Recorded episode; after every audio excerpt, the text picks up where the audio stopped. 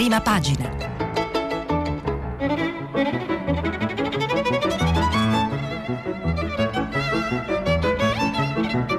Questa settimana i giornali sono letti e commentati da Luigi Contu, direttore dell'agenzia ANSA.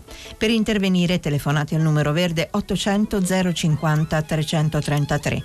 Sms WhatsApp, anche vocali, al numero 335 56 34 296.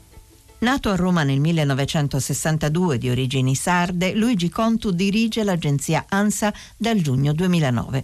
Inizia la carriera negli anni Ottanta al quotidiano economico Ore 12 per poi andare alla redazione economica dell'ANSA dove verrà assunto nel 1987.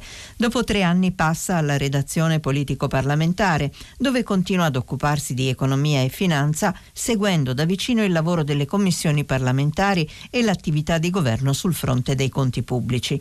Nel 1997 ne assume la guida e successivamente viene nominato vice direttore dell'agenzia con il compito di coordinare l'informazione politica e i rapporti con il mondo istituzionale. Negli stessi anni viene eletto prima segretario e poi vicepresidente dell'Associazione Stampa Parlamentare. Nel 2004 viene chiamato a capo della redazione interni del quotidiano La Repubblica, che condurrà fino al 2009. Buongiorno, buongiorno, a tutti, eh, è un grande piacere per me essere oggi qui eh, e raccontarvi i giornali, raccontare i giornali alla grande comunità che ascolta Radio 3. Prima di cominciare però fatemi dare un grande saluto e un abbraccio a chi è in prima linea in questi giorni difficili, ai medici, agli infermieri, alla protezione civile alle forze dell'ordine, sono giorni complicati e non possiamo non eh, dargli un grandissimo eh, saluto da questi microfoni. Dunque i giornali oggi raccontano eh, una, una, giornata di ieri che si è incentrata soprattutto sull'ultimo intervento del governo, go- l'intervento annunciato dal Premier Conte con il quale il governo cerca di tamponare, ha cercato di tamponare eh, la difficile situazione eh, sociale che si sta mh, sviluppando nelle città italiane con la decisione di dare dei contributi ai sindaci in favore degli indigenti. Alcuni giornali come il Corriere della Sera, il Messaggero, il Mattino hanno un titolo descrittivo appunto eh, raccontano della scelta del governo e soprattutto della eh, insoddisfazione dei sindaci, come fa il Corriere della Sera, aiuti la protesta dei sindaci. Altri giornali eh, come il Fatto Quotidiano eh, entrano invece già nel merito della polemica che si è sviluppata. Il Fatto Quotidiano eh, ha un titolo Chi soffia sul fuoco della rivolta che accusa eh, coloro che non sono soddisfatti dell'intervento del governo. La verità eh, definisce l'intervento soltanto briciole. Eh, Libero racconta dello scontro tra le regioni e lo Stato e questi sono poi giornali che aprono, decidono di aprire con la questione questione dell'intervento del governo. Altri invece si soffermano, eh, come fa Repubblica, eh, su, eh, sui tempi delle restrizioni, è una domanda che ci facciamo un po' tutti, eh, fino a quando eh, dovremo stare chiusi dentro le nostre case. Repubblica infatti ci dice che staremo a casa sicuramente fino a dopo Pasqua, il tempo mm, addirittura arriva al ponte di Ferragosto. Eh, altri giornali poi, eh, un po' il terzo filone che seguiremo insieme, eh, si dedicano più al dopo, al dopo emergenza, che cosa eh, succederà, a come ripartire e soprattutto a come affrontare la crisi economica. Lo fa la stampa con una lunga intervista al sindaco di Milano che fa una proposta politica per il dopo emergenza, mentre il giornale eh, titola a tutta pagina con un vero e proprio appello, un grido di dolore, aiutate le imprese che sono in questa fase in grandissima crisi. Il 24 ore eh, del lunedì, che è un giornale mh, molto più approfondito del solito, eh, ha in prima pagina uno studio su come eh, gli autonomi e gli studi professionali sono in cerca di aiuto e Italia Oggi, eh, anche Italia Oggi si eh, sofferma sulla parte produttiva del paese, sulle piccole e medie imprese che definisce in trappola. Infine eh, il foglio fa una scelta diversa, il foglio del lunedì pubblica in prima pagina delle bellissime fotografie di chi eh, è in prima linea eh, in questa, in, questa, fase, chi ha continuato a lavorare, farmacisti, edicolanti, negozi di alimentari e quant'altro. Quindi questi sono un po' eh, i tre filoni, i tre filoni eh, che seguiremo oggi e comincerei appunto dal, dalla questione del, dell'intervento del governo. Eh, vi leggerei all'inizio un, un articolo eh, che ci racconta la giornata di ieri eh, di Alessandra Rachi, Corriere della Sera. Aiuti i sindaci in campo, i soldi non bastano. Ecco che cosa scrive Alessandra Rachi. È un coro che arriva da nord a sud, polemiche dei sindaci, dei comuni, dei governatori sui finanziamenti decisi dal governo per le famiglie. Qualcuno di loro, i sindaci leghisti, eh, i sindaci leghisti della Campania, ha definito quei finanziamenti briciole proprio come il governatore della Liguria Giovanni Toti che li ha liquidati come spiccioli. Per capire, a Roma sono stati assegnati circa 15 milioni, meno del 4% del totale. A Milano invece 7,3 milioni, l'1,8% del totale, una cifra che l'assessore comunale al bilancio Roberto Tasca ha commentato così una ripartizione iniqua, è la stessa cifra che il comune ha raccolto con le donazioni al fondo di mutuo soccorso. Anche Roberto Pella, vicepresidente dell'ANCI, ha criticato le misure del governo. Bene i 400 milioni per la prima fase, ma credo che per dare una risposta più adeguata serva lo stanziamento di almeno un miliardo di euro. Ma critiche ben più pesanti sono venute anche dall'Anci del Veneto. Ha detto infatti Mario Conte, sindaco di Treviso e presidente di Anci Veneto, l'anticipo del 66% del fondo di solidarietà con criteri che non favoriscono le regioni del nord maggiormente colpite dalle pandemie è una vera presa in giro. Secondo Conte servirebbero almeno 5 miliardi. Il problema comunque ha risvolti preoccupanti anche per le aree del sud che sono infiltrate dalla criminalità organizzata. Dice Federico Cafiero De Rao, procuratore antimafia, la crisi di liquidità che sta investendo un numero enorme di famiglie rappresenta una formidabile opportunità per la maravita. Ora che molti strati della società hanno perso le loro fonti di reddito in settori costretti alla chiusura forzata, chi ha messo da parte tanti soldi, a cominciare dai narcos, detiene un potere immenso. Le cosche possono offrire soldi e lavoro a persone che a causa dell'epidemia hanno perso tutto. Dal sud si leva la voce della governatrice della Calabria, Iole Santelli, che parla di una messa in scena umiliante per i cittadini. E persino il governatore democratico dell'Emilia Romagna, Stefano Bonaccini, non è riuscito a trattenersi dal dire servirà ben altro. Una giornata piena di tensione che era cominciata al mattina con uno scontro tra il ministro delle regioni Francesco Boccia e i governatori del nord. Polemiche proseguite fino a sera per una frase riferita al fatto che le regioni da sole non avrebbero mai retto. Trovo avventate e inopportune le dichiarazioni del ministro Boccia, ha commentato il governatore lombardo Attilio Fontana e Luca Zaia, governatore del Veneto, ha rilanciato. Mi auguro che, questo, che quello del ministro sia stato soltanto uno scivolone in serata Boccia ha voluto rasserenare gli animi. Dire che in questa fase di emergenza Covid-19 nessuno ce la fa da solo non è una critica alle regioni, ma è semplice realismo.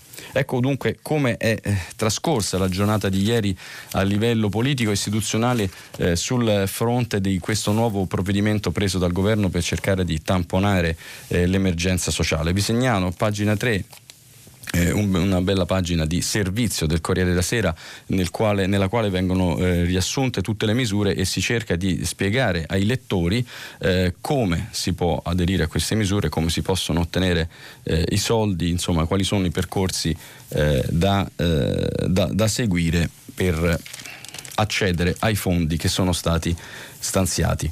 Eh, abbiamo sentito eh, che c'è purtroppo eh, un po' di polemica su come eh, su come sono stati ripartiti questi soldi, oltre che sulla eh, cifra eh, generale. E da questo punto di vista vi segnalo la stampa, la stampa che eh, pubblica eh, una classifica che vi leggo in parte ma che è interessante eh, dei contributi. Roma 15 milioni, Milano 7, Napoli 7, Torino 4, Palermo 5, Genova 3 e via via, a seconda chiaramente eh, della, eh, della, popolazione delle città e, fino ad arrivare a Modena con 983 mila euro. Dunque, come sempre succede, il governo interviene eh, interviene il governo, ma eh, gli interventi del governo vengono criticati da destra e da sinistra e molto spesso vengono giudicati inadeguati. Allora vediamo che cosa risponde eh,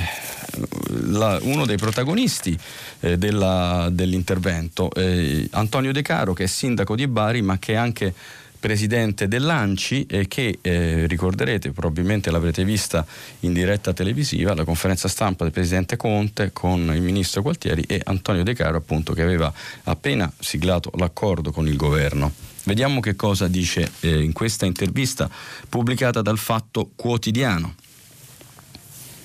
Sindaco De Caro, è in pericolo la tenuta sociale delle città? Si rischiano rivolte per il pane? A Bari, ma pure nelle altre città, il tessuto sociale tiene, non si muore di fame. Di sicuro è aumentata la domanda di servizi sociali e di generi alimentari. Ci sono famiglie anziane che hanno bisogno di qualcuno che gli porti la spesa a casa o che vada a ritirare la spazzatura. E ci sono nuclei familiari che magari prima si arrangiavano ed erano fuori dalla rete dei servizi sociali, ma oggi hanno nuovi bisogni. Per esempio, chi poteva contare sulle mense scolastiche e oggi invece deve provvedere ai figli da solo. Il peso si scarica tutto sui comuni. I 400 milioni stanziati dal governo sono una risposta all'altezza? non risolvono i problemi dei comuni italiani, ma sono importanti. È un fondo di resistenza, ci aiuterà per andare avanti per due o tre settimane. Finora a Bari abbiamo resistito un po' con le risorse nostre, limitate, e un po' con le donazioni straordinarie dei nostri cittadini e delle nostre aziende. Con l'aumento della domanda di assistenza rischiavamo di non farcela più. Abbiamo chiesto una mano al governo e la risposta sono stati questi 400 milioni. Per il sindaco di Pesaro Ricci servono almeno 2 miliardi. Questi 400 milioni risolvono i problemi dei comuni italiani? Si domanda eh, De Caro. Ovviamente no. Per quello ci sarà bisogno di ben altre risorse. Senza, entrare, senza, entrate fiscali non possiamo pagare l'azienda dei rifiuti. Tra poco rischiamo la spazzatura per la strada. Ma ora dobbiamo occuparci della prima necessità. Questi, quindi, quindi, quindi scusate, questi 400 non sono il ristoro alla mancata capacità fiscale dei comuni, ma una misura di breve periodo per i generi alimentari. I comuni possono gestirli per alimentare una macchina dell'assistenza che già funziona, mentre il governo ha bisogno ancora di qualche giorno per far arrivare nelle tasche dei cittadini le risorse per le partite IVE e la cassa integrazione in deroga. Conte sabato ha parlato anche di altri 4 miliardi, 4,3 per l'esattezza per i comuni, ma il Presidente sa bene che quelli sono già soldi nostri, sono risorse del Fondo di solidarietà comunale. Ogni anno vengono distribuite a maggio e ottobre. Il governo ha anticipato di un mese l'erogazione. Secondo Salvini 400 milioni sono una misura inutile. Con un calcolo sommario dice che sono 7 euro a persona. Non so che calcolo sia, risponde De Caro. A Bari arrivano quasi 2 milioni. Tanti soldi qui non li abbiamo mai visti. Altro che inutili. Dunque, questa poi l'intervista va avanti, ma insomma una risposta di De Caro eh, in qualche modo eh, eh ammette che non sono sufficienti. Anche lui dice che non sono sufficienti, ma ci dà una precisazione che io non ho letto da altre parti e che questa è una prima parte dell'intervento che servirà per le prossime eh, settimane. Sempre Sempre sul, su questo tema vi vorrei leggere una intervista che pubblica il quotidiano La Verità, se lo trovo sono molto felice, ecco qui. A pagina 5 c'è un sindaco molto combattivo, il sindaco di Venezia, Luigi Brugnaro, che appunto definisce eh, questi interventi delle briciole. Eh, vi leggo l'intervista presa dal quotidiano La Verità. I 4 miliardi sbandierati, come tutti, sanno, tutti i sindaci sanno, non sono risorse nuove per i comuni, sono utili come cassa, ma inutili per le vere necessità. Servono cassa in deroga per alcune filiere, come quella turistica, per almeno un anno, ma soprattutto una grande iniezione di liquidità alle imprese private e pubbliche per ripartire, ritrovare competitività, mantenendo i livelli occupazionali. Luigi Brugnaro, sindaco di Venezia, si sfoga e anticipa la verità un piano di interventi in quattro punti che presenterà al governo. Vi sentite dimenticati dal governo? È così.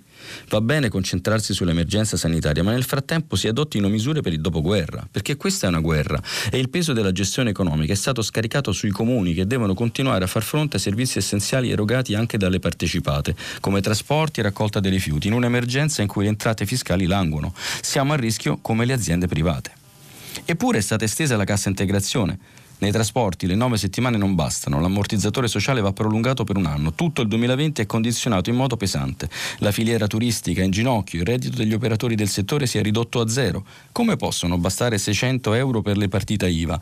Questo vale per Venezia e per tutti i comuni, per questo abbiamo stilato un, un elenco di richieste al governo. Dunque, se vedete bene però insomma, le due interviste hanno delle, delle parti eh, che coincidono eh, a mio avviso, tutti e due i sindaci che sono schierati su fronti contrapposti eh, dicono che i soldi non servono, che, servono, che non servono, che non sono sufficienti, ma che dovranno essere eh, messe in campo nuove misure, nuove misure economiche per sostenere eh, la crisi sociale che sta eh, attanagliando il paese. E questo è un intervento che il governo comunque si eh, predispone, si predispone eh, a fare.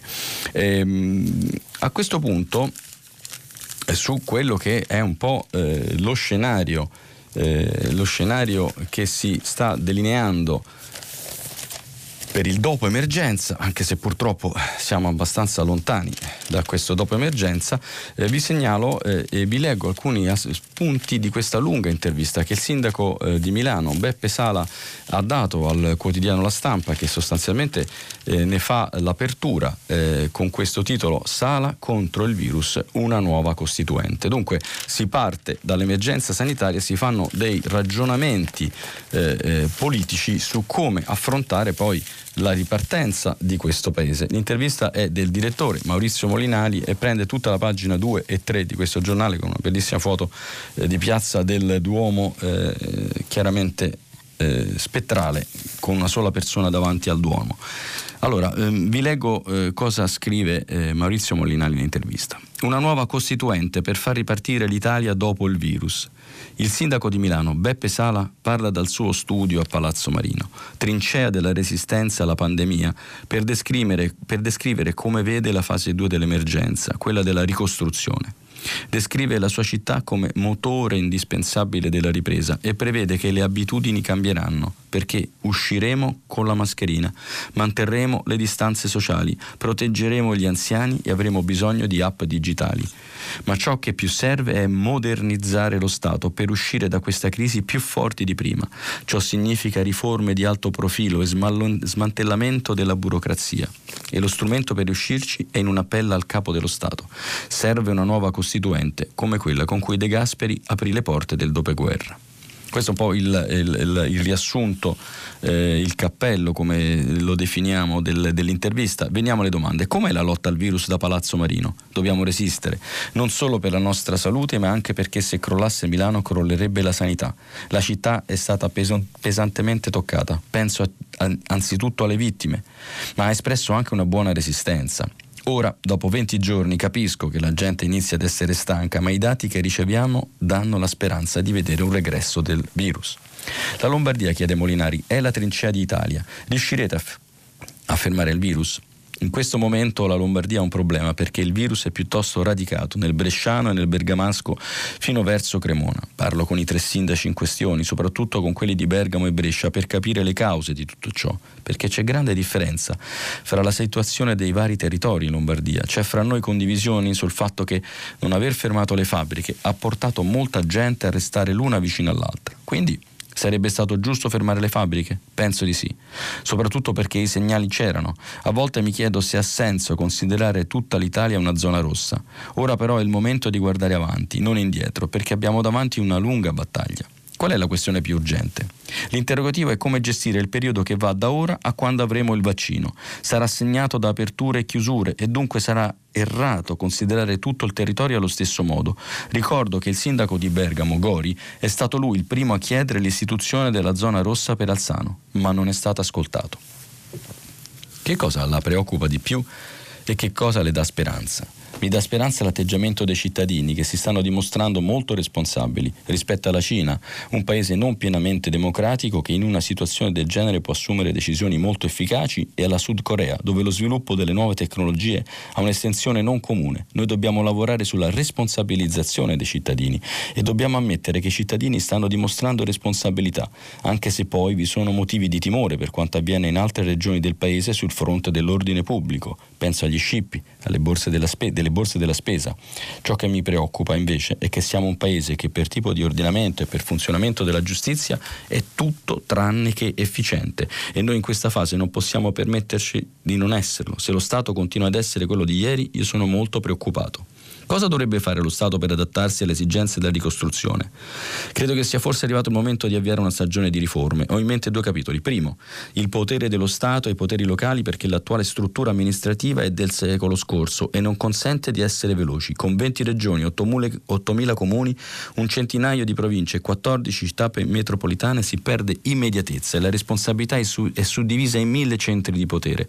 Il sistema a 20 regioni, che quest'anno compie mezzo secolo, è forse arrivato arrivato al capolinea. Secondo, la giustizia, perché l'articolo 102 della Costituzione impedisce di istituire giudici speciali, ma in realtà si sono venute a verificare situazioni nella funzione pubblica che pongono legittimi dubbi al riguardo. Insomma, tanto sul fronte dei poteri locali che della giustizia bisogna smantellare la burocrazia. Dunque, chiede Molinare, dopo la, la devastazione della pandemia, la maggiore dal 45 con oltre 10.000 morti, lei sta dicendo che ne possiamo uscire più forti solo riuscendo a modernizzare lo Stato. Ma come? L'interrogativo è soprattutto chi deve farlo, perché oggi chi ci rappresenta in Parlamento non aveva né poteva avere la consapevolezza di cosa sta avvenendo ora e d'altra parte non era inclini, incline per le ragioni più diverse a modernizzare lo Stato anche prima del coronavirus. Ecco perché ritengo che non è possibile fare le riforme in maniera canonica. Questo è il motivo perché, come nel dopoguerra, Alcide De Gasperi lanciò la Costituente che ci regalò la Costituzione, il presidente Sergio Mattarella potrebbe oggi lanciare una nuova Costituente. Abbiamo un capo dello Stato straordinario che non ha certo bisogno dei miei consigli, ma se potessi azzardarne uno direi questo. È il momento di una nuova Costituente repubblicana.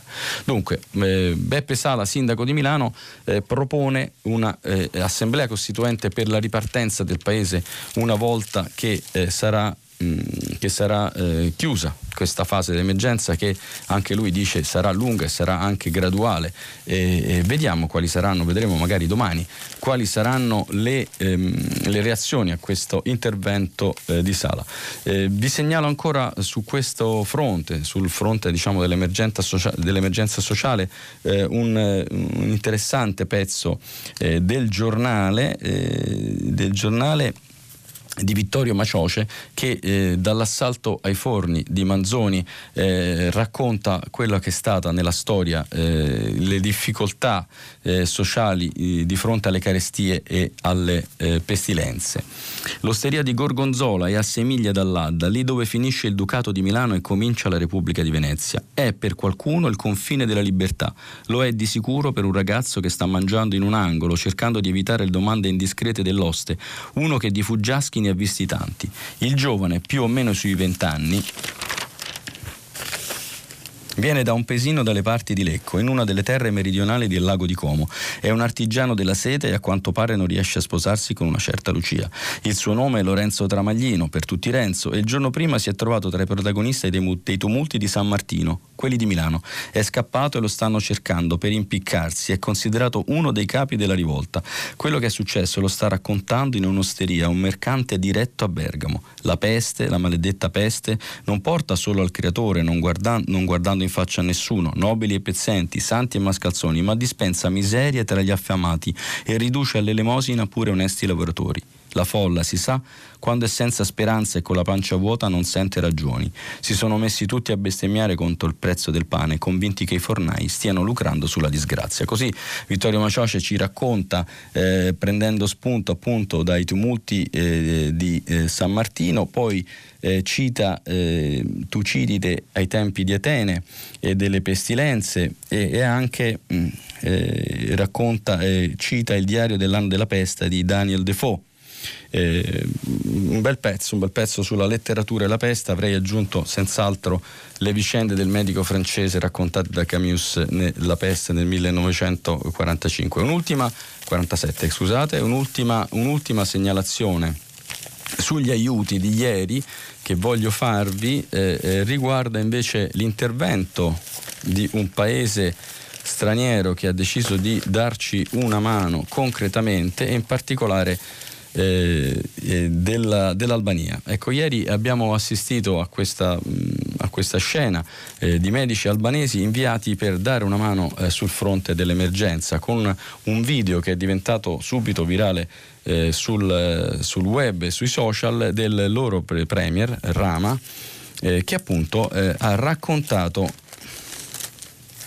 ha raccontato perché l'Albania ha deciso di scendere in campo Eh, io ho molto apprezzato questo, questo video e eh, vi leggo che cosa scrive in proposito, io penso che voi l'abbiate visto, eh, che cosa scrive Francesco Merlo eh, su Repubblica. Nel mondo sottosopra l'Albania aiuta l'Italia e manda un carico di albanesi che finalmente non accogliamo spaventati dall'invasione straniera. Sono infatti medici e infermieri che il premier di Tirana, Edi Rama, chiama in un video esemplare per educazione civica i nostri soldati in tuta bianca e dice su di noi delle belle cose che probabilmente non ci meritiamo.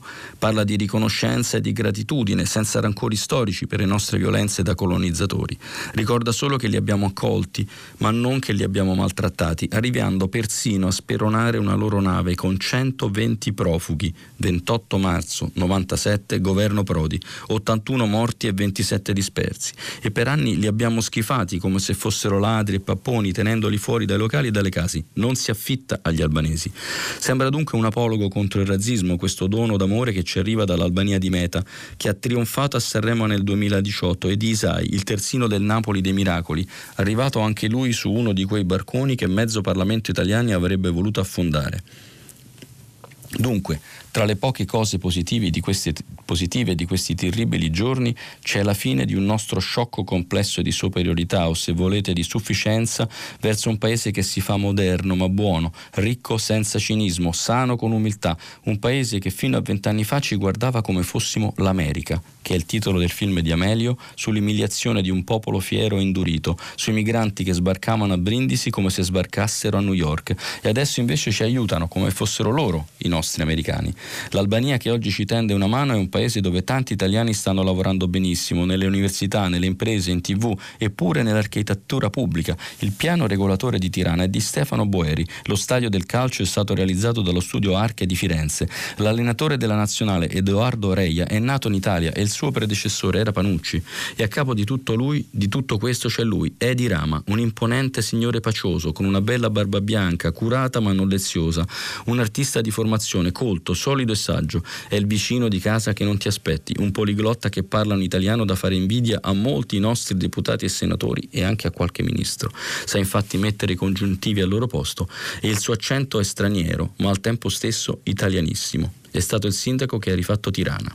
Bene, questo è quanto scrive Francesco Merlo della, della decisione dell'Albania di darci una mano. Allora, proseguiamo eh, con la lettura dei giornali di oggi e eh, facciamo un punto veloce, anche se credo che su questo eh, ai noi e ai, ai, voi sarete già abbastanza informati dalla giornata di ieri su come sta andando la lotta al contagio. Facciamo un bilancio, eh, facciamo un bilancio leggendo eh, i, i, titoli del messaggero che appunto fa una fotografia della situazione epidemiologica a pagina 6, contagi, il trend è costante, forse siamo vicini al picco.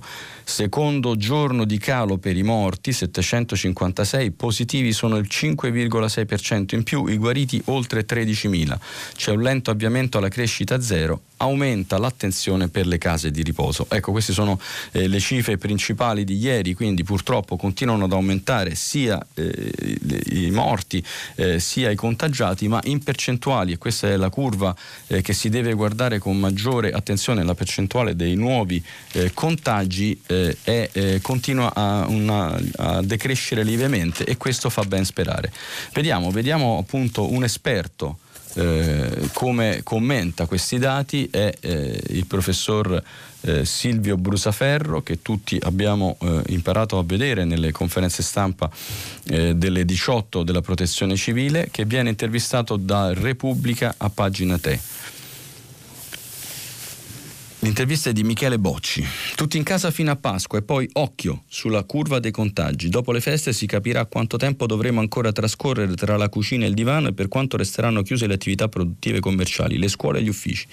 Silvio Brusaferro, presidente dell'Istituto Superiore di Sanità, però avverte, anche quando i casi di coronavirus scenderanno a zero, la vita non tornerà come prima per un bel po' di tempo, almeno finché non verrà trovato un vaccino o un farmaco efficace. Professore, cosa pensa dei dati di questi giorni?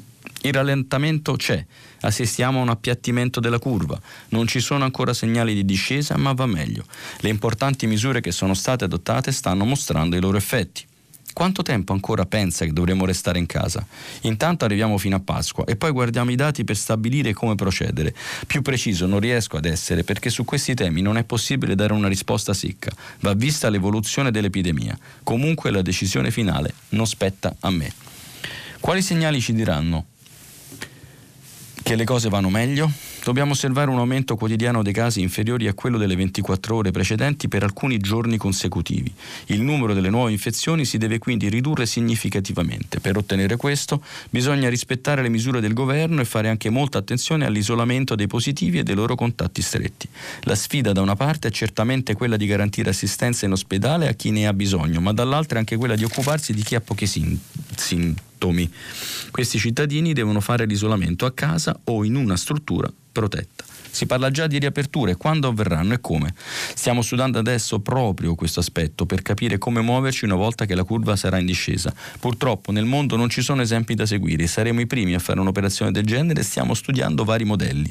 Il problema è capire quali forme di apertura garantiscono la curva non ri- garantiscono che la curva non ritorni a crescere. Certamente le riaperture avverranno in modo graduale e dovremo organizzarci per essere capaci di intercettare rapidamente eventuali nuove persone positive. Stiamo anche valutando un'idea degli inglesi, quella dello stop and go, prevede di aprire un certo periodo e e poi chiudere di nuovo. Bene, poi Brusaferro eh, analizza le possibilità di sfruttare la tecnologia eh, e le app. Vi segnalo eh, su questo tema eh, che eh, il Corriere della Sera eh, fa un bellissimo articolo a pagina 9 su come vanno trattati eh, coloro che guariscono, quanto tempo hanno per poter riuscire. E Libero intervista eh, Sergio Garattini, famosissimo eh, esperto, a pagina 7 nel quale Garattini non risparmia critiche eh, a come è stata affrontata l'emergenza a tutti i livelli dai primi giorni ad oggi, ma poi eh, guardando in avanti ci dà qualche segnale anche lui di lettura positiva dei dati che eh, sono stati eh, via via che, sono, che, abbiamo visto ogni giorno eh, susseguirsi. Arriviamo all'ultima fase eh, della, di questa prima parte della rassegna e parliamo eh, di quello che sono eh, le, le ricadute economiche eh, le, le, ricadute economiche eh, di questa crisi che sono gravi, eh, sono gravi in tutta Europa, eh, sono gravi in tutto il mondo, come ne avete sentito parlare a Radio 3 Mondo. Eh, per vedere un po' qual è la situazione, come sapete l'Italia sta chiedendo un intervento massiccio dell'Unione Europea dopo gli interventi della BCE eh, purtroppo siamo in una fase di stallo nella quale i paesi del nord stanno fortemente resistendo alle nostre richieste, c'è un grande dibattito su quale deve essere lo strumento, se il, se il MES, se i Corona Bond, ne avete senz'altro sentito parlare. Eh, vi segnalo a questo proposito a questo proposito vi segnalo una scusate ma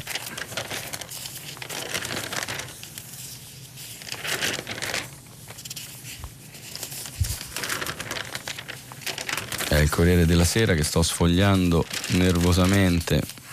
Ecco qua.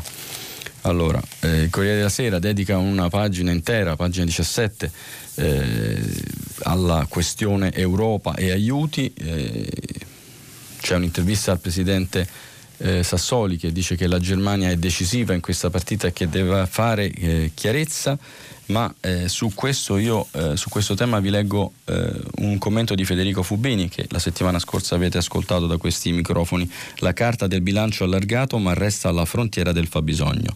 L'Italia è piombata nel pieno di un'incertezza così radicale che prendere, che pre, che prendere di prevedere, che credo che sia pretendere di prevedere precisamente quali saranno le grandezze dell'economia o dei conti pubblici a fine anno sarebbe pura arroganza. Come per decine di altri paesi europei e nel mondo è certo che il reddito scenderà nettamente mentre il debito e il deficit saliranno, ma, cercare, ma per cercare di farsi un'idea di quanto si può solo partire dalle informazioni incomplete messe a disposizione dalle istituzioni nazionali e internazionali. L'Ocse di Parigi, per esempio, stima che ogni mese di blocco quasi totale dell'economia porta con sé una caduta del prodotto lerdo del 2%. Le economie europee, Italia inclusa, diventerebbero più piccole di un quarto se tutto l'anno fosse come queste settimane. È quasi certo che non sarà così ma non è assurdo pensare che nel 2020 il PIL dell'Italia, della Germania o della Francia possano cadere almeno del 6%. Quanto al debito, nel suo ultimo rapporto sull'Italia, articolo 4, il Fondo Monetario Internazionale presenta un'analisi di sostenibilità. Se nient'altro cambia, stima che una caduta del PIL del 3% può comportare un aumento del 13%. È dunque molto plausibile che quest'anno il debito pubblico possa superare nettamente il 150% del, prodotto lordo. Dipenderà anche dall'evoluzione del fabbisogno, il deficit di cassa dello Stato. Anche su questo c'è troppa incertezza per essere sicuri del dato finale o anche dell'evoluzione fino all'estate, ma alcuni punti iniziano a essere chiari. Determinato a difendere il potere di acquisto di chi lavora e tenere vive le imprese, il governo adesso sta spendendo almeno 25 miliardi di euro al mese, circa più del previsto. Lo sta facendo in marzo, un nuovo pacchetto almeno altrettanto grande arriverà ad aprile, è molto probabile che qualcosa di simile debba ripetersi anche in maggio e magari in dose decrescente almeno fino a settembre. In più, la brusca recessione al Covid-19 ridurrà le entrate fiscali e aumenterà, e aumenterà automaticamente varie voci di spesa sociali esistenti. Dunque, questa è l'analisi eh, di Federico Fubini. Vi segnalo ancora intervista al commissario europeo alla sanità, la greca Kirikiades, eh, che, eh, Kirikides, scusate, che eh, fa un appello eh, anche ai suoi colleghi e che infatti Alberto D'Argenio che l'intervista a Bruxelles titola Bisogna uscire tutti insieme dall'emergenza. Questa è la posizione della Grecia, che naturalmente è un paese in questo momento a noi vicino rispetto agli altri. Eh, la stampa ha un interessante editoriale di Stefano Lepri eh, che incentra la sua attenzione eh, sulle banche e, e, e, e ri, dire, riassume l'intervento di Draghi eh, dello scorso giorno, eh, dello, della scorsa settimana, eh, dicendo guardate che Draghi sta dicendo che le banche devono fare un grande sforzo, non, non ci aspettiamo molto altro e Stefano Lepri appunto indica questo di eh, un forte aiuto delle banche che del resto con l'ABI si stanno prodigando per cercare di fronteggiare la situazione. Abbiamo evocato Draghi e come sapete al centro di tante eh, riflessioni, ragionamenti eh, politici di queste ore e parla di Draghi Silvio Berlusconi, Silvio Berlusconi intervistato da Repubblica a pagina 8. Ecco qua, intervista di Carmelo Lopapa, Berlusconi in guerra un paese deve stringersi intorno a chi decide. Eh, l'intervista è ampia, vi leggo alcuni passi. Eh, lei è un eurodeputato oltre che ex premier, la preoccupa l'atteggiamento di questa Europa, le resistenze sugli eurobond, il freno di Germania e Olanda? Spero che l'intera Europa, dice Berlusconi, faccia proprio le analisi e le indicazioni di Mario Draghi. Oggi questo non sta avvenendo. Da convinto europeista sono molto preoccupato dell'atteggiamento di alcuni paesi del nord che forse non si sono resi conti di una cosa fondamentale. Questa emergenza sanitaria ed economica riguarda tutti, o la supereremo insieme o sarà un disastro per tutti. Se in un momento come questo l'Europa Europa non dimostra di essere una comunità solidale basata su valori condivisi, non sarà più la nostra Europa, quella in cui abbiamo sempre creduto con la mente e con il cuore. Mi auguro che le classi dirigenti se ne rendano conto. Ha citato Draghi. Sono tornate insistenti le voci su un governo istituzionale guidato proprio dall'economista da lei voluto alla BCE. Sarebbe la soluzione migliore per Palazzo Chigi? Come lei ha ricordato, sono stato io a volere Draghi prima la guida della Banca d'Italia e poi della BCE, pur contro il parere della Germania, perché sapevo che avrebbe agito responsabilmente, con rigore ma anche con flessibilità, usando tutti gli strumenti necessari per contrastare le situazioni di crisi. Sono convinto che anche ora la sua competenza e la sua autorevolezza sarebbero molti utili per attenuare gli effetti minacciosi della recessione a far ripartire l'Italia. Questo Silvio Berlusconi che evoca un po' il rientro di Draghi, che potrebbe in qualche modo collegarsi anche, non lo so, questo, questa è una mia supposizione, a quello che propone Sala con la fase costituente, che potrebbe anche essere seguita da, eh, come dire, eh, guidata da un governo di unità nazionale. Questi appunto sono tutti eh, i ragionamenti eh, che si stanno facendo in questa fase. Eh, vi segnalo poi sempre sul fronte della ripartenza e della, eh, e della crisi economica, abbiamo ancora qualche minuto, sì, una bella intervista del mattino di Napoli Ah, Enrico Giovannini, Enrico Giovannini che è un economista esperto sta- statistico, è stato presidente dell'Istat e adesso guida l'ASVIS che è un'associazione per lo sviluppo sostenibile. Subito misure strutturali per i lavoratori in nero. Ecco, questa è l'intervista. Eh, sentiamo che cosa dice intervistato da Nando Santonastaso, una misura specifica del decreto di aprile del governo per sostenere i più deboli e quelli esclusi da altri sussidi che l'epidemia rischia di impoverire totalmente e recuperarli ad un percorso di visibilità per il sistema di welfare, di welfare, anche sul piano della formazione. E questo è uno dei punti chiavi del documento congiunto che oggi, lunedì, l'Alleanza Italiana per lo Sviluppo Sostenibile, ASVIS, e il Forum Disuguaglianza e Diversità presenteranno al Governo e al Parlamento. La misura, un reddito di emergenza, sarà temporanea in funzione della durata dell'epidemia, dice Enrico Giovannini, economista, ex ministro e oggi portavoce dell'ASVIS, che alla stesura del testo ha lavorato gomito a gomito con Fabrizio Barca, anche lui ex ministro e coordinatore del forum. L'obiettivo è che nessuno venga lasciato indietro, come ricorda il motto dell'agenda ONU 2030 che è stato fatto proprio anche dal forum. Pensiamo che bisogna evitare una duplicazione di strumenti e peggio ancora uno spreco di risorse con provvedimenti non sufficientemente ponderati e coordinati. Nessun dubbio sul fatto che si debba fare in fretta, ma non al punto da lasciarsi condizionare dalla emotività del momento, puntando a scelte di sistema. Il decreto del governo che ha garantito buoni spese aiuta chi è in difficoltà, apre la strada anche alla tutela di questi lavoratori? Noi preferiamo avere una visione sistemica. Il decreto Cura Italia, per esempio, crea un fondo per il reddito di ultima istanza. Vuol dire che il governo ha deciso di non estendere il reddito di, di cittadinanza, ma di dare vita ad un nuovo strumento limitato, però visti i fondi disponibili, a un solo mese ad alcune categorie. Ma la crisi sanitaria durerà sicuramente di più e ci sono soggetti esclusi. Quindi bisogna capire come soddisfare le esigenze di chi non è cassa integrato, non ha indennità di disoccupazione, reddito di cittadinanza o quello di ultima istanza. Questa è la proposta di Enrico Giovannini che abbiamo letto dalle colonne del mattino. Su come si sta muovendo il governo in questa eh, complicata partita a scacchi con l'Europa. Eh, scrive Alberto Gentili sul messaggero, un retroscena, il governo italiano pressa la Merkel, se non ci appoggia l'Unione Europea sarà a rischio. Eh, sentiamo che cosa scrive Alberto Gentili. Giuseppe Conte non ha preso bene la frenata, solo in parte corretta, della Presidente della Commissione europea Ursula von der Leyen sul varo dei Corona Bond. Il Presidente è molto determinato e non ha alcuna intenzione di arretrare, dicono a Palazzo Chigi. Se l'Unione non metterà sul tavolo un intervento serio per fronteggiare l'epidemia e assicurare la rinascita dell'Europa, faremo da soli e faremo più debito.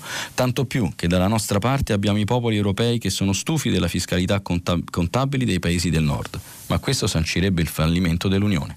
Eppure, al di là degli scatti emotivi innescati anche dal fallimento venerdì del Consiglio europeo e non condivisi dal ministro dell'economia Roberto Gualtieri, che teme la punizione dei mercati finanziari per un paese ad alto debito come il nostro, la diplomazia sotterranea marcia. E come? Forte dell'asse con il presidente francese Emmanuel Macron e del premier spagnolo Sanchez Pedro Sánchez, che insieme a Conte guidano un drappello di 14 paesi, prima erano 9, schierati a favore dei bond comunitari per fronteggiare un'emergenza emergenza che si stima provocherà un caro del PIL dell'Eurozona tra il 3 e il 10%, Conte spera di riuscire a spingere Angela Merkel su una posizione più europeista e dunque solidaristica. Il pressing can- sulla cancelliera è massimo.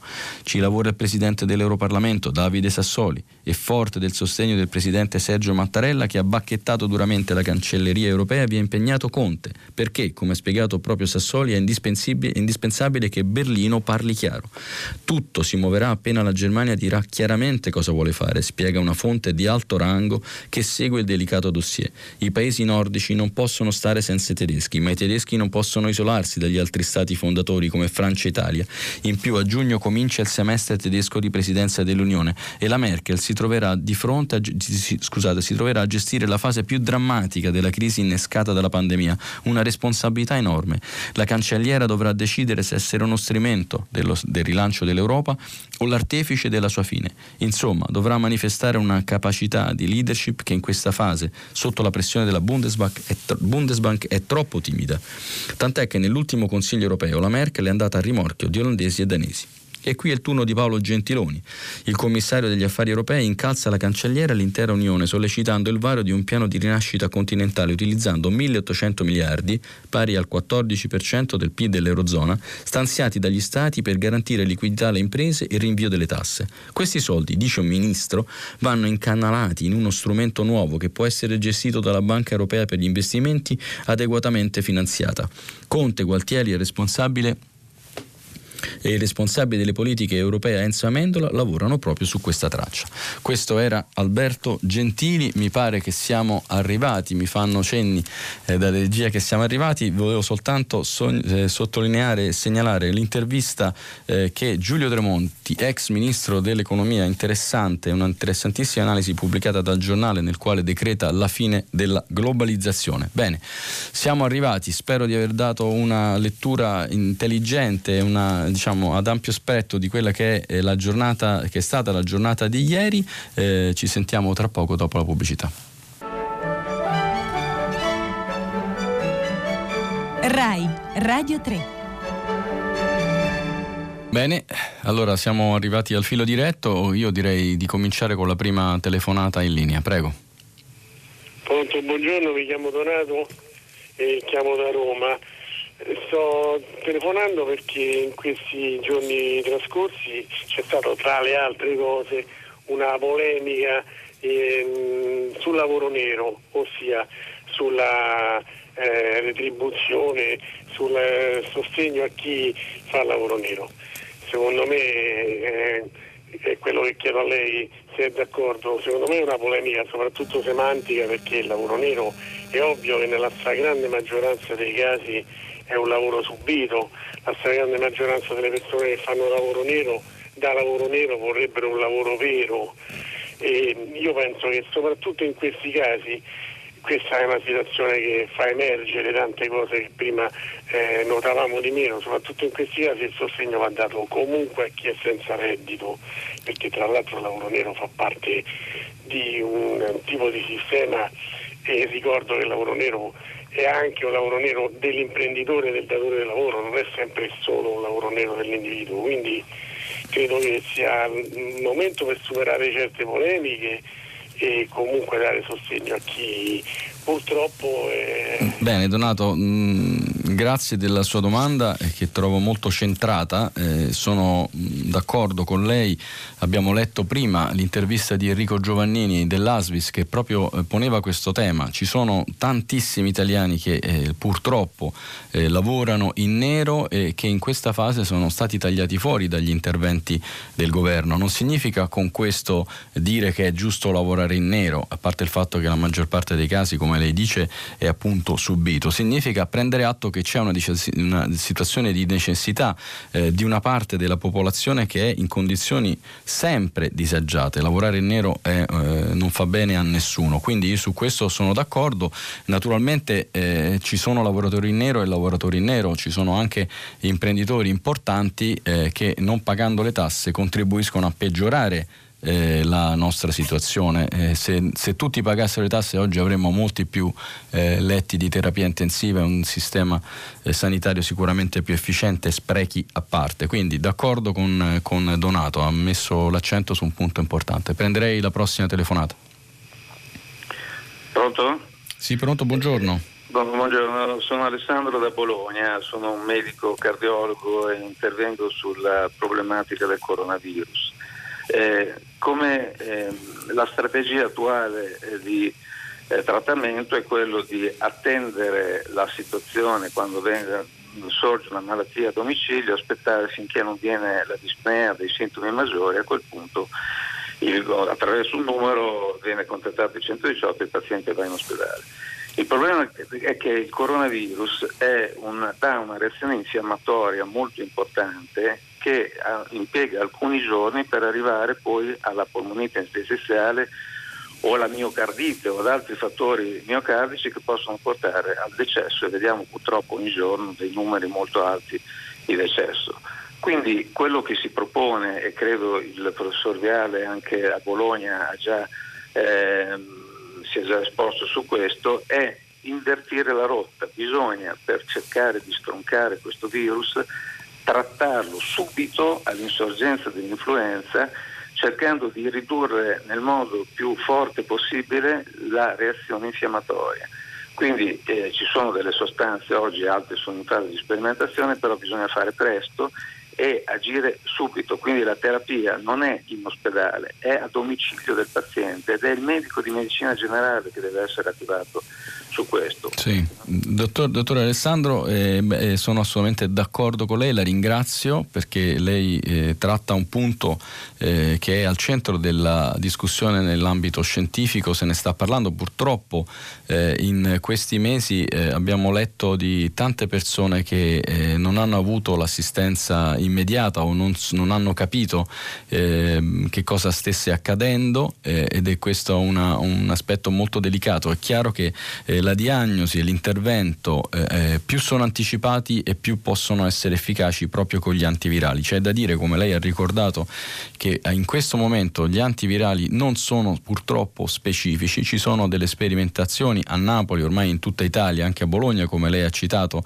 eh, con alcuni farmaci eh, per l'artrite eh, reumatoide e altri farmaci contro l'HIV, si stanno sperimentando, in alcuni casi stanno dando dei risultati, certamente certamente eh, bisogna cercare di cominciare le terapie prima che insorga la polmonite, come lei ha detto, e quindi mh, ha ragione eh, e mi pare che però ci si stia orientando sempre più ad avere attraverso i medici di base che in questa fase eh, sono sotto una pressione incredibile, anche eh, una, eh, appunto una diagnosi precoce. Eh, cito un paio di messaggi che mi sono arrivati.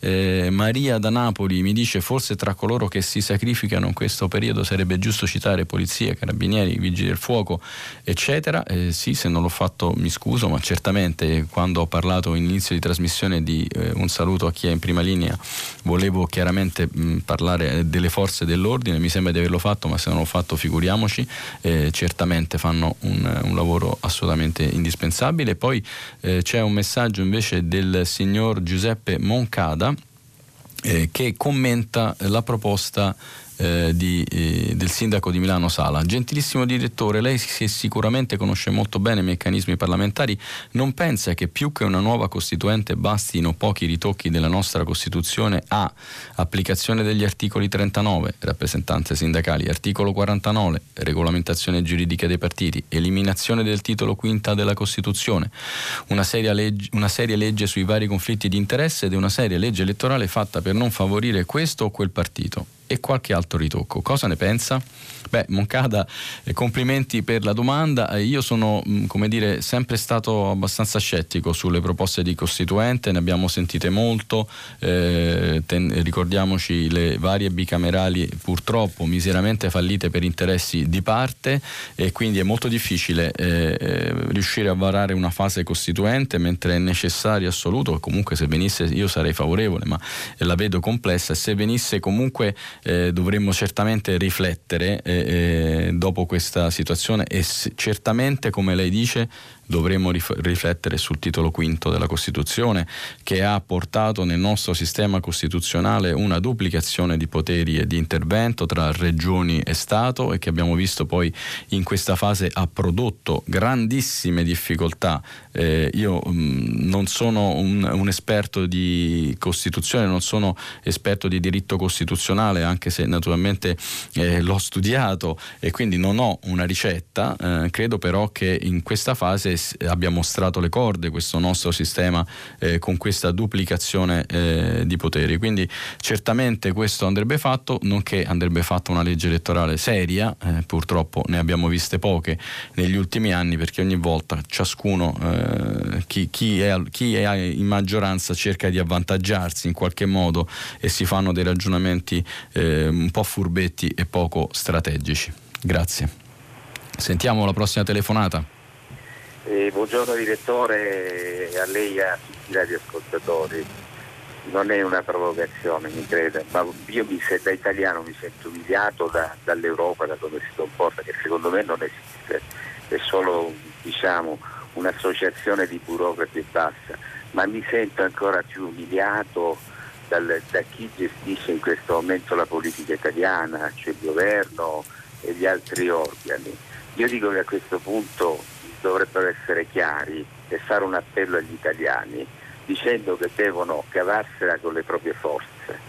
Questo secondo me devono fare, insomma, e, e soprattutto indicare una strada, una strada importante, quella che devono imboccarsi le maniche e creare da capo una situazione come quella degli anni 50-60 dove tutti lavoravano, producevano, perché se no non ce ne usciamo più, direttore. Eh, non eh. mi ha detto il suo nome? Luigi, Luigi. Ah, Luigi, piacere, un omonimo. Buongiorno Luigi. Eh, grazie della sua provocazione che non è neanche tanto provocazione, anch'io mm, francamente sono veramente molto perplesso su, su come si sta eh, comportando l'Europa, eh, io personalmente sono, mi sento un europeo, credo che le radici dei nostri paesi siano comuni, credo che ci siano dei grandissimi eh, valori eh, unici nel, nel globo eh, che contraddistinguono la vita sociale, economica e politica dell'Europa, dei paesi europei, quindi eh, personalmente mi auguro che l'Europa dia una risposta. Certamente è un bivio decisivo, anche le persone eh, che sono più convintamente europeiste eh, in questo momento hanno forti dubbi e il dibattito che si sta sviluppando li confermano. E, mm, speriamo, speriamo, abbiamo ancora qualche giorno e speriamo veramente che la, la, parte del nord Europa si renda conto che altrimenti eh, non sarà più Europa eh, e questo sarà un grandissimo problema per tutti, non soltanto per i paesi deboli.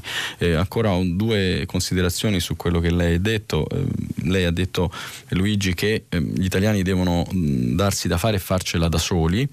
È vero, devo dire che se vedete eh, già cosa sta accadendo nel paese con tantissime, eh, tantissime co- iniziative di solidarietà, eh, tantissimi imprenditori che cercano di andare avanti nonostante la difficoltà. Devo dire anche eh, come gli italiani stanno reagendo eh, ai controlli. Eh, se voi considerate che soltanto meno del 4% secondo gli ultimi dati del Viminale sono stati sanzionati, con sanzioni tra l'altro piccole, vuol dire che eh, gli italiani hanno risposto con uno spirito di disciplina che credo nessuno di noi avrebbe potuto immaginare. Immaginatevi se un anno fa vi avessero detto eh, tutti gli italiani saranno a casa per due mesi senza poter uscire, andare al cinema, andare a cena, ma nessuno, nessuno avrebbe dato una lira a una situazione del genere eppure lo stiamo facendo.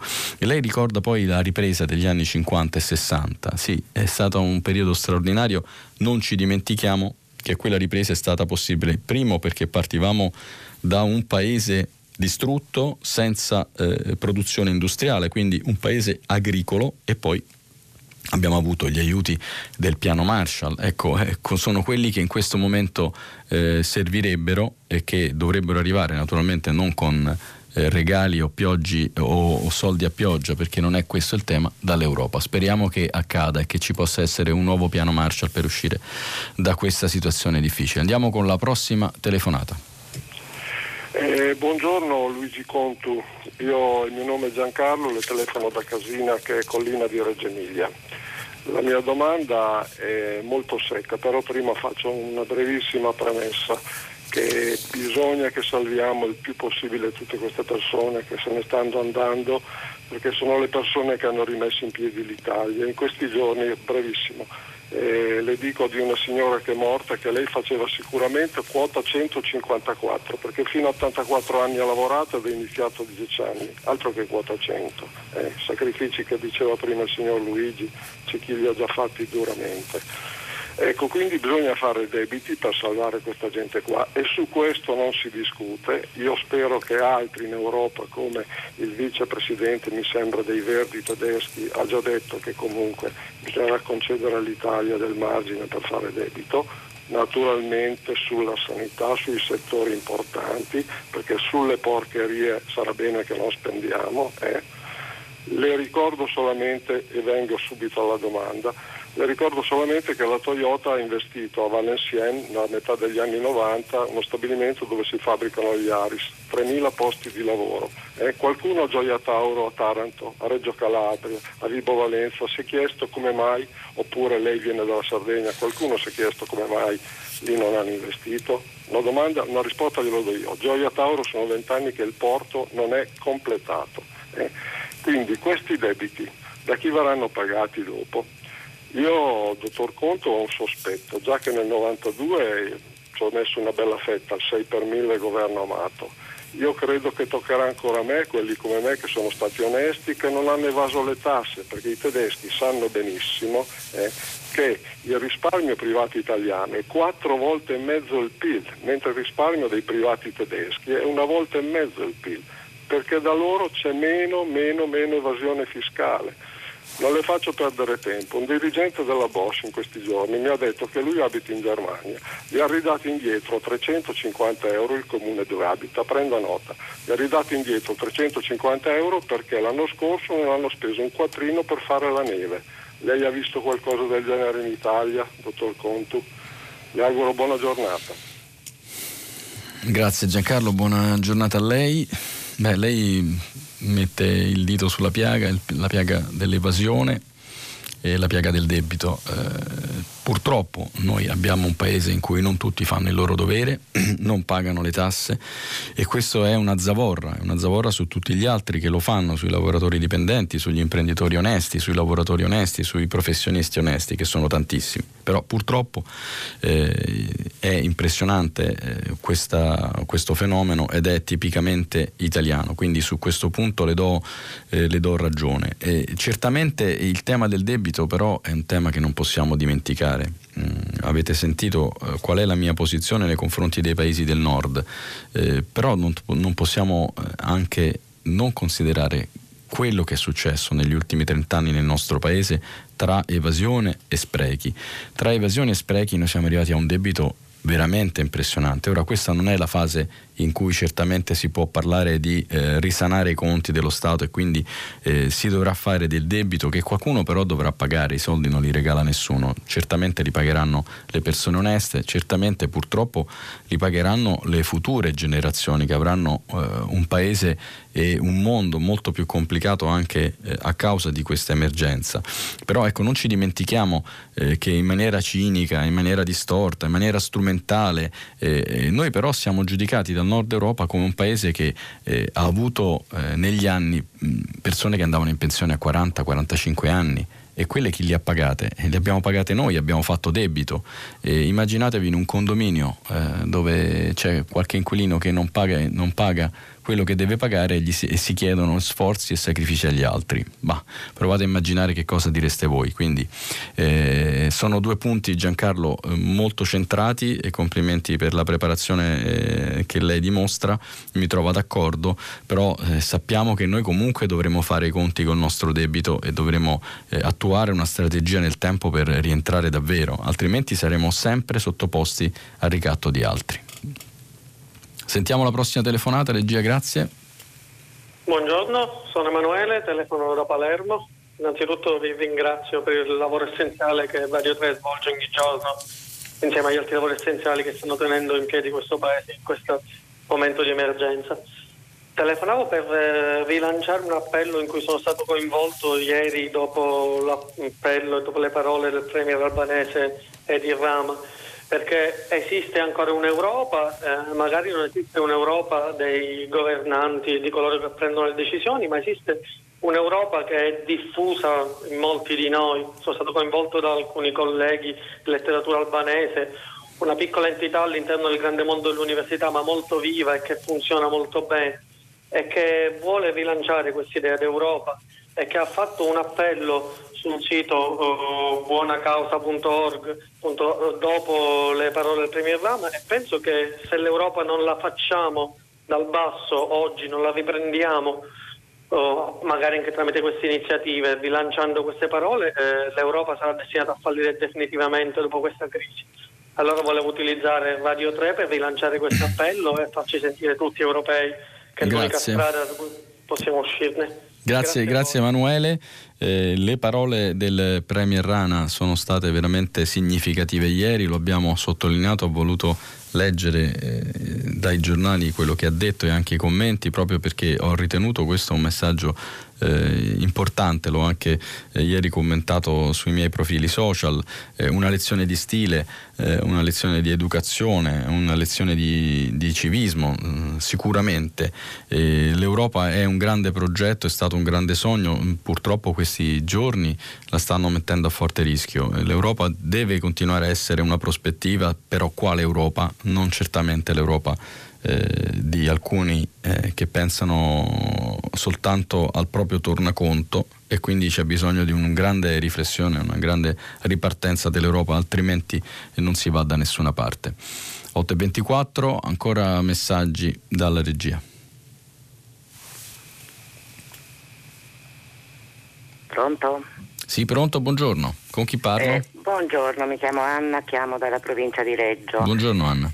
Eh, io riprendo mm, l'intervento della prima telefonata, ma soprattutto dall'articolo di Giovannini che lei ha letto, eh, in merito a due eh, questioni, cioè a una questione, la, il bisogno di manodopera eh, nel settore agricolo che da più parti viene e l'emergenza del lavoro nero. Eh, credo che le due cose potrebbero andare insieme e aiutare a sanare questa piaga del lavoro nero, magari eh, coniugando l'aiuto che il governo ha previsto col decreto di un paio di giorni fa no? eh, per ehm, gli aiuti alimentari e affidando ai servizi sociali dei comuni che conoscono bene chi si trova in situazione di disagio, che non è solo la disoccupazione, ma è molto spesso il lavoro precario, precarissimo, eh, nascosto, eccetera, in modo tale da mh, mm, far emergere e regolarizzare questo tipo di eh, prestazioni lavorative che sono un po' la piaga dell'Italia insieme alla mh, mm, classica evasione fiscale. Un ultimo appello, io vorrei che si smettesse di usare termini bellici e guerreschi. Le guerre vere sono da un'altra parte, questa è un'emergenza sanitaria ma soprattutto è un'emergenza che deve farci riflettere su molti modelli occidentali che sono sbagliati fondamentalmente. Grazie e l'ascolto.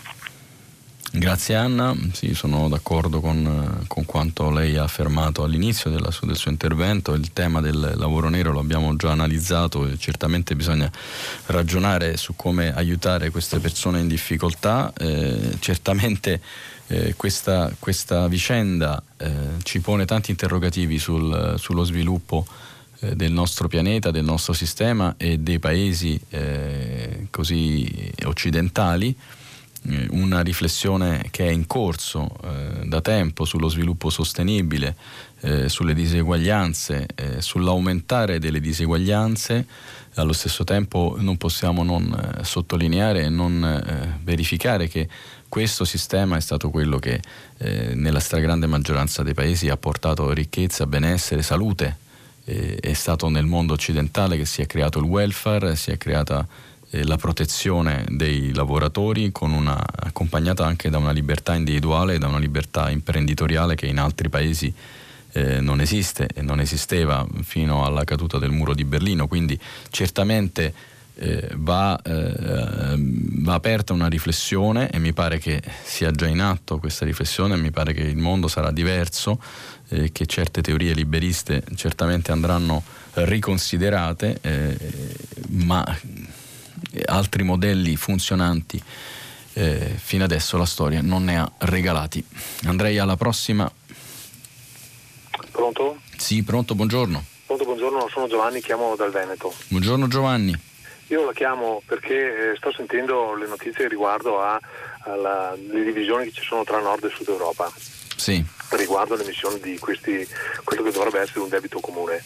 Eh, mi viene in mente che per riuscire a parlare la stessa lingua che parlano i, i tedeschi e gli olandesi in questo, in questo, momento, bisognerebbe considerare quello che è la loro tradizione. La loro tradizione è una tradizione, soprattutto per gli olandesi, una tradizione calvinista la, la tradizione calvinista vede la, la ricchezza come un, una benedizione di Dio, cioè Dio eh, in qualche modo ti sta dando il segno che sei destinato alla salvezza. il, il, il, debito viene considerato, e, e di fatti la parola è la stessa, debito e, eh, e, colpa è la stessa parola sia in tedesco che in inglese che in olandese la parola è, è, è la stessa. Vuole, il debito va espiato, è una colpa che va espiata. Eh, se si va a parlare con questa gente che ha questo mh, mm, sottofondo mh, mm, retropensiero, eh, bisogna sapere come parlare, cioè eh, non si può sperare di andare a parlare con della gente che ti dice stai male, eh, eh, Dio ti, ti, sta maledicendo perché ti stai comportando male, stai pagando una colpa.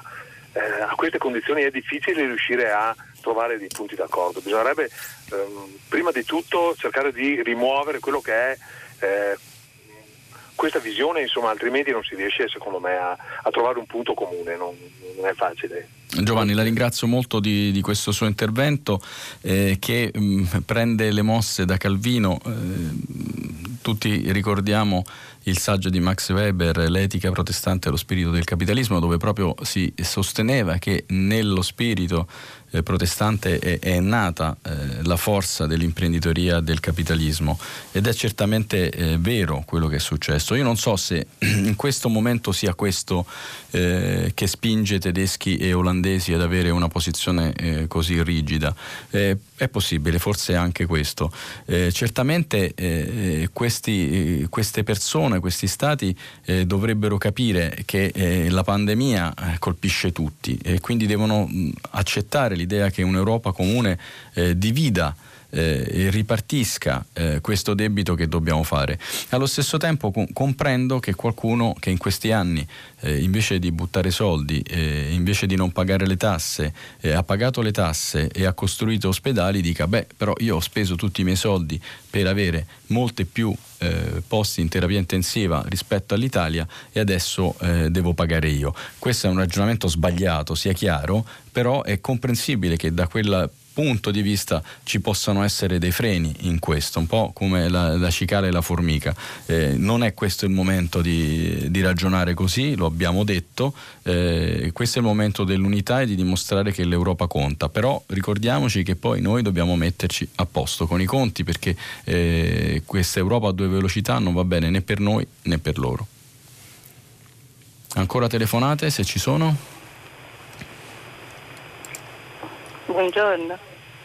Eh, buongiorno. Buongiorno dottor Contu. Buongiorno a lei. Eh, io mh, mm, mi chiamo Carla, siamo da Venezia e volevo portare l'attenzione sua e degli ascoltatori su di un'altra categoria di persone che sta soffrendo in modo particolare questa crisi e ne sta soffrendo in modo del tutto innocente. Mi riferisco a quei bambini eh, che vivono con le mamme eh, negli istituti a custodia attenuata e nei nidi delle carceri femminili nel nostro paese. Bambini che al 29 febbraio 2020 risultavano essere 59. Ieri eh, si è riportato l'articolo di Chiara Saraceno, Un'ora d'aria per i bambini, e in quell'articolo si ricordava la necessità di molti bambini italiani di uscire almeno come, come fanno i cagnolini, ma qui ci sono dei bambini che non possono uscire per due motivi, da una parte perché c'è l'epidemia e dall'altra perché in questa situazione sono, non hanno la possibilità di avvalersi del lavoro che può fare il volontariato per farli, per farli uscire. E, e la cosa e la cosa fa davvero pena rispetto a queste creature che già vivono segregate in gran parte, adesso lo sono ancora di più. E allora io volevo fare un appello sia nell'immediato che per il futuro. Nell'immediato perché si faccia il possibile, eh, guardando caso per caso, per fare uscire questi bambini in questo, in questo periodo o mandandoli dal padre se ce l'hanno, dai nonni, dalla famiglia d'origine, da amici, ma insomma cercando di dare loro un minimo di vita normale e successivamente perché si riveda la legge 62 del 2011 che ha portato questi bambini a stare con la madre non più fino a tre anni, ma addirittura fino a sei. C'è qualcuno che sta dentro adesso e che ha otto anni e forse potrebbe rimanerci okay. fino a dieci anni. Carla, mm, grazie di questa sua telefonata. Eh, lei ci dà un, un, uno spaccato mm, importante. 59 bambini in questo momento che vivono questa situazione eh, sicuramente mm, vanno aiutati, eh, sono d'accordo con lei, mi auguro eh, che questo accada presto, eh, del resto il mondo eh, del carcere in generale eh, in questa fase è in, un, in una grande crisi, eh, abbiamo assistito anche a, alle deprecabili, eh, deprecabili scusate, rivolte eh, dovute alla, al panico, all'agitazione, alla preoccupazione di, eh, di rimanere infettati, eh, il governo ha già preso una serie di provvedimenti per cercare di alleggerire. Eh, purtroppo il tema del sovraffollamento è, eh, è, veramente importante. In una fase del genere potete immaginare chi è recluso deve pagare le sue colpe, ma come dice la Costituzione deve avere comunque i propri diritti sempre assicurati eh, e quindi certamente figuriamoci se non, ciò non deve accadere per i bambini. Ha ragione, grazie del suo intervento. Pronto? Eccoci, buongiorno. Buongiorno, sono Carlo e chiamo da Trieste. Buongiorno Volevo Carlo. sottoporre a lei questo quesito. L'emergenza sociale è adesso. I poveri si sono moltiplicati in modo esponenziale con la chiusura di tutte le attività L'Europa ci ha risposto picche, come tutti sappiamo. Come conciliamo ciò con una rappresentante del governo, ex governatrice, che in televisione dice abbiamo concesso all'Europa 15 giorni di tempo per questo problema. Io rimango basito. Le, le, l'emergenza è oggi, è oggi che la gente non può fare più la spesa non può un rappresentante del governo dire che ha concesso. Scusi Carlo, chi è, chi è, questo rappresentante? Vogliamo... La signora Serracchiani. La Serracchiani, perfetto. In televisione ieri sera, ecco, sulla prima rete. C'è una dichiarazione del genere. Mi lascia a me basito perché dico, ma questo governo in che modo ragiona in questo rapporto con l'Europa? Anche perché vogliamo la Serracchiani è un ex avvocato, ex governatrice, oggi parlamentare, cioè non è un ragazzo di prima nomina che sbadatamente, no, è lei che dice che, che abbiamo concesso all'Europa 15 giorni, ma se l'Europa non ci ha affilati proprio, non ragioniamo, si ragioniamo sulle cose da fare. Grazie, do- grazie, Carlo, grazie mille della sua telefonata. Eh, adesso io non so esattamente che cosa volesse dire eh, Deborah Serracchiani che è ex governatore del Friuli e eh, deputato e mh, esponente del Partito Democratico.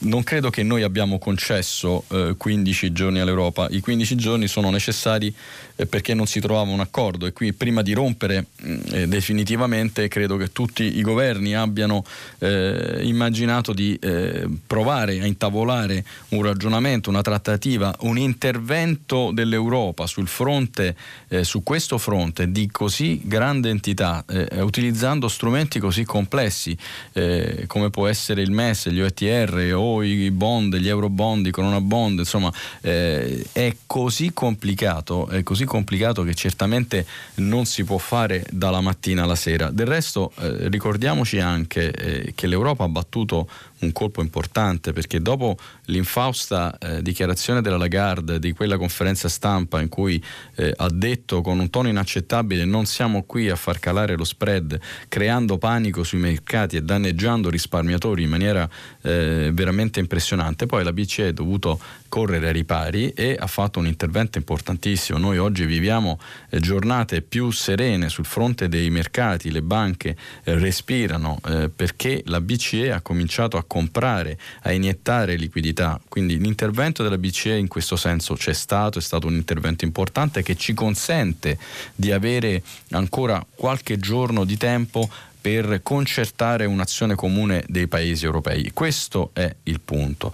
Il punto è che in questi 15 giorni l'Europa si deve muovere. Ha ragione, sono tanti, eh, sembrano troppi, nel frattempo i singoli paesi si stanno muovendo, lo ha fatto il Presidente Conte, il governo in carica eh, con i comuni dando eh, dei soldi per le prime necessità eh, negli acquisti alimentari delle persone indigenti, sono pochi come dicono alcuni, però saranno, sono i primi, speriamo che ce ne siano degli altri. Questi sono tutti soldi che noi eh, stiamo dando, che il governo sta dando in debito, quindi in realtà sono soldi che non abbiamo, poi ci indebitiamo ci indebitiamo. Quindi eh, eh, eh, capisco la sua delusione perché eh, tutti avremmo voluto una risposta immediata, non è semplice, speriamo che forse prima dei 15 o comunque entro davvero le due settimane ci sia un intervento strutturato, io ci metterei comunque la firma.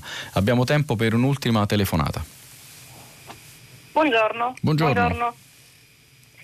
Mi chiamo Giovanna, siamo da Hamburgo dove vivo e lavoro da otto anni. Ehm, ho telefonato perché mh, mm, eh, poiché ho sposato una, un tedesco ho la possibilità molto spesso di confrontarmi direttamente con lui sui temi della politica, eh, in particolar modo quando ci troviamo a discutere di quello che sentiamo e leggiamo dai giornali e dai telegiornali tedeschi o italiani. Prima di tutto la settimana scorsa quando ehm, leggevo della lettera sottoscritta da Conte e Macron dove i giornali italiani in particolar modo ehm, sottolineavano il fatto che per la prima volta Macron non fosse eh, ehm, diciamo, schierato dalla parte della Germania. Ehm, di questa cosa, eh, il primo giorno almeno non ce n'è stata notizia, mi raccontava mio marito nei giornali tedeschi. Poi ieri mentre parlavamo ulteriormente ehm, della questione ehm, aiuto solidale oppure l'aiuto eh, in realtà tutto rivolto poi a ricevere... Abbiamo ancora un minuto Giovanni. Economici, concludo. Grazie. Diceva mio marito ehm, dai giornali del sud Europa, forse dai giornali italiani, ehm, ne viene fuori l'idea che questa sia la volontà della Germania. In realtà lui diceva è il CDU, è il partito di Angela Merkel che comunque è al comando da vent'anni, che ha lo stesso atteggiamento da sempre e volevo sapere lei che ne pensava. Grazie Giovanna, è bello questo spaccato di moglie e marito italiano e tedesco che discutono di politica in una situazione del genere. E credo che suo marito abbia abbastanza ragione, nel senso certamente la CDU è responsabile della politica eh, in Germania, la Merkel è, è, alla guida da decenni di quel partito, eh, la Germania è un paese guida eh, dell'Europa e quindi è vero che ha delle forti resistenze anche perché ha eh, a destra nemici molto agguerriti eh, che sono assolutamente contrari ad aiuti e ha una politica di solidarietà per l'Europa. Eh, quindi credo che sia veramente questo il punto di equilibrio di, dei prossimi giorni. Cosa farà Angela Merkel? Secondo alcuni sta prendendo del tempo per convincere i tedeschi, non sta resistendo, lo vedremo. Eh, non ne abbiamo eh, la certezza, però eh, lei ha, ha, posto una questione veramente, veramente centrata.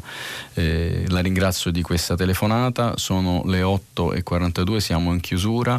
Eh, io mm, vi ricordo che eh, le notizie della giornata, faccio un po' di marketing se me lo consentite, le potete vedere su ansa.it, i prossimi aggiornamenti, ma naturalmente potete continuare e dovrete continuare a seguire Radio 3 eh, alla fine di questo filo diretto eh, direi che abbiamo fatto una panoramica interessante e sono anche molto colpito dalle vostre domande che sono state molto centrate, sia quelle telefoniche che attraverso i messaggi.